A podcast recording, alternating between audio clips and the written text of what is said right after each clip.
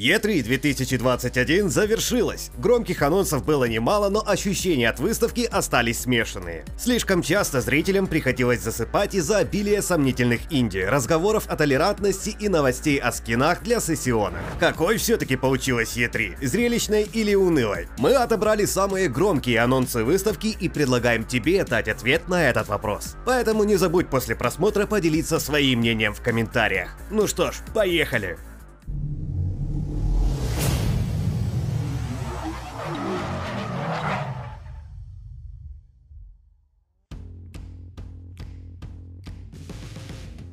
Это E3 чем-то напоминает последние сезоны «Ходячих мертвецов». Герои часами ведут заунывные диалоги о жизни, выясняют отношения и занимаются всякой ерундой. Рано или поздно глаза зрителя медленно начинают закрываться, а руки тянутся свернуть сериал и забыть о нем навсегда. А затем происходит нечто настолько потрясное и шокирующее, что хочется кричать от восторга. Так и была устроена последняя E3. Приуроченная к выставке конференция Summer Game Fest долго убаюкивала зрителя сомнительным зрелищем. Неужели скин to be Fall Guys нужно эпично представлять на солидной игровой презентации? Стоит ли внимания новый режим и косметика для Among Us? Геймеры рады, что ветераны Treyarch основали собственную студию, но почему они не рассказали об играх? Да и многим ли интересна смена имиджа Баптисты и Сомбры в Overwatch 2? Только когда геймеры начали закипать от ярости, Джефф Кейли включил долгожданный трейлер Elden Ring и привел интернет в восторг. Вся выставка состояла из подобных контрастов. Take-Two и вовсе вместо игр решила обсудить низкую зарплату женщин в геймдеве, недостаток профсоюзов и проблемы меньшинств. Неужели это куда интереснее анонса GTA 6, Bioshock 4 или хотя бы обновление для GTA Online? Разве что тандем Xbox и Bethesda выдал по-настоящему яркую презентацию, и Nintendo порадовал анонсами. На E3 всегда хватало инди-игр и сомнительных проектов проектов. Но как бы не хотелось быть дедом, для которого вчерашняя трава всегда зеленее, раньше крутых игр было больше. Хотя некоторым проектам все же удалось впечатлить геймеров.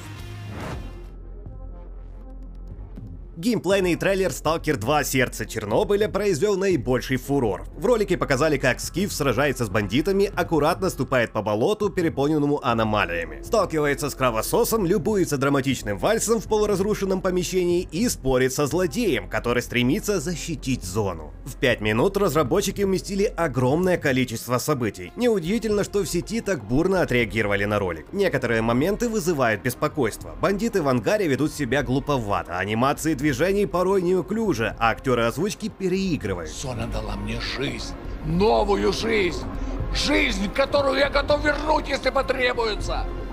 К счастью, у GSC еще есть время на доработку. Главное, авторы смогли сохранить ту самую атмосферу, за которую геймеры полюбили оригинал. Релиз запланирован на 28 апреля 2022 года. А оценить игру удастся на Xbox Series X и S и ПК GTX 1060 на борту как минимум. А через 3 месяца после релиза игра должна появиться и на PlayStation 5. За два года, прошедшие с последнего показа Elden Ring, некоторые геймеры всерьез начали считать проект From Software мифом. К счастью, игра все-таки существует и выйдет уже 21 января. Стилистика Elden Ring напоминает Dark Souls. Похоже, Хидетаки Миядзаки решил вернуться к знакомому сеттингу мрачного фэнтезийного средневековья. Графика тоже отсылает к прошлым проектам студии. Она выглядит устаревшей, но дизайн локаций уверенно компенсирует этот недостаток. В игре будет огромный бесшовный мир с динамически меняющейся погодой и временем суток. Перемещаться по карте с густыми лесами, горами, степями, болотами, подземельями и замками можно свободно. Загрузок при смене локаций не предвидится. Преодолеть огромный огромные расстояния поможет скакун, призываемый в любое место. Шевелись, плотва. Также на лошади можно ринуться в бой и разить врагов мечом прямо из седла. Разработчики обещают обширные бестиарии, в котором будут исполинских размеров боссы, огнедышащие драконы и прочая нечисть. При этом открытого боя можно избежать. Некоторых врагов можно убить, по-тихому подкравшись со спины. Встретятся на пути и NPC с проработанной историей, от которых можно ждать как добра, так и злодейств. В остальном игра схожа с прошлыми работами From Software. Герой может носить разное оружие, прокачивать подходящий билд, призывать на помощь фантомов и восполнять запасы у костра. Игра выйдет 21 января 2022 года на ПК, PlayStation 4 и 5, Xbox One и Xbox Series X и S. Сиквел Breath of the Wild анонсировали еще на E3 2019 года, но оценить геймплейный трейлер фанатам удалось только на прошедшей выставке. Визуально вторая часть схожа с оригиналом, некоторые геймеры могут перепутать скриншоты оригинала и продолжение. А вот геймплейных изменений куда больше, после злодеяния Ганона часть континентов взмыла в воздух, а Линку придется исследовать не только Землю, но и небесные выси. Также в трейлере показали ручной огнемет, которым Линк пытается сжечь врага, и способность, позволяющую проходить проходить сквозь стены. В остальном же новостей об игре мало. У сиквела The Legend of Zelda Breath of the Wild нет даже официального подзаголовка. Зато известно, что релиз запланирован на 2022 год. Из-за сливов многое о Battlefield 2042 было известно задолго до анонса. Сеттинг поведает о Третьей мировой войне, которая столкнула лбами Россию и США. Мультиплеер будет рассчитан на 128 человек, одиночной кампании не завезут. При этом новая игра станет куда динамичнее предшественников, а реалистичность уступит веселью и безумию. Главное нововведение — это система изменения погоды, которая заставит геймеров сражаться в экстремальных условиях вроде песчаной бури и гигантского торнадо и герои с особыми навыками – крюком-кошкой, дроном, лечащим пистолетом и так далее. Релиз Battlefield 2042 запланирован на 22 октября 2021 года.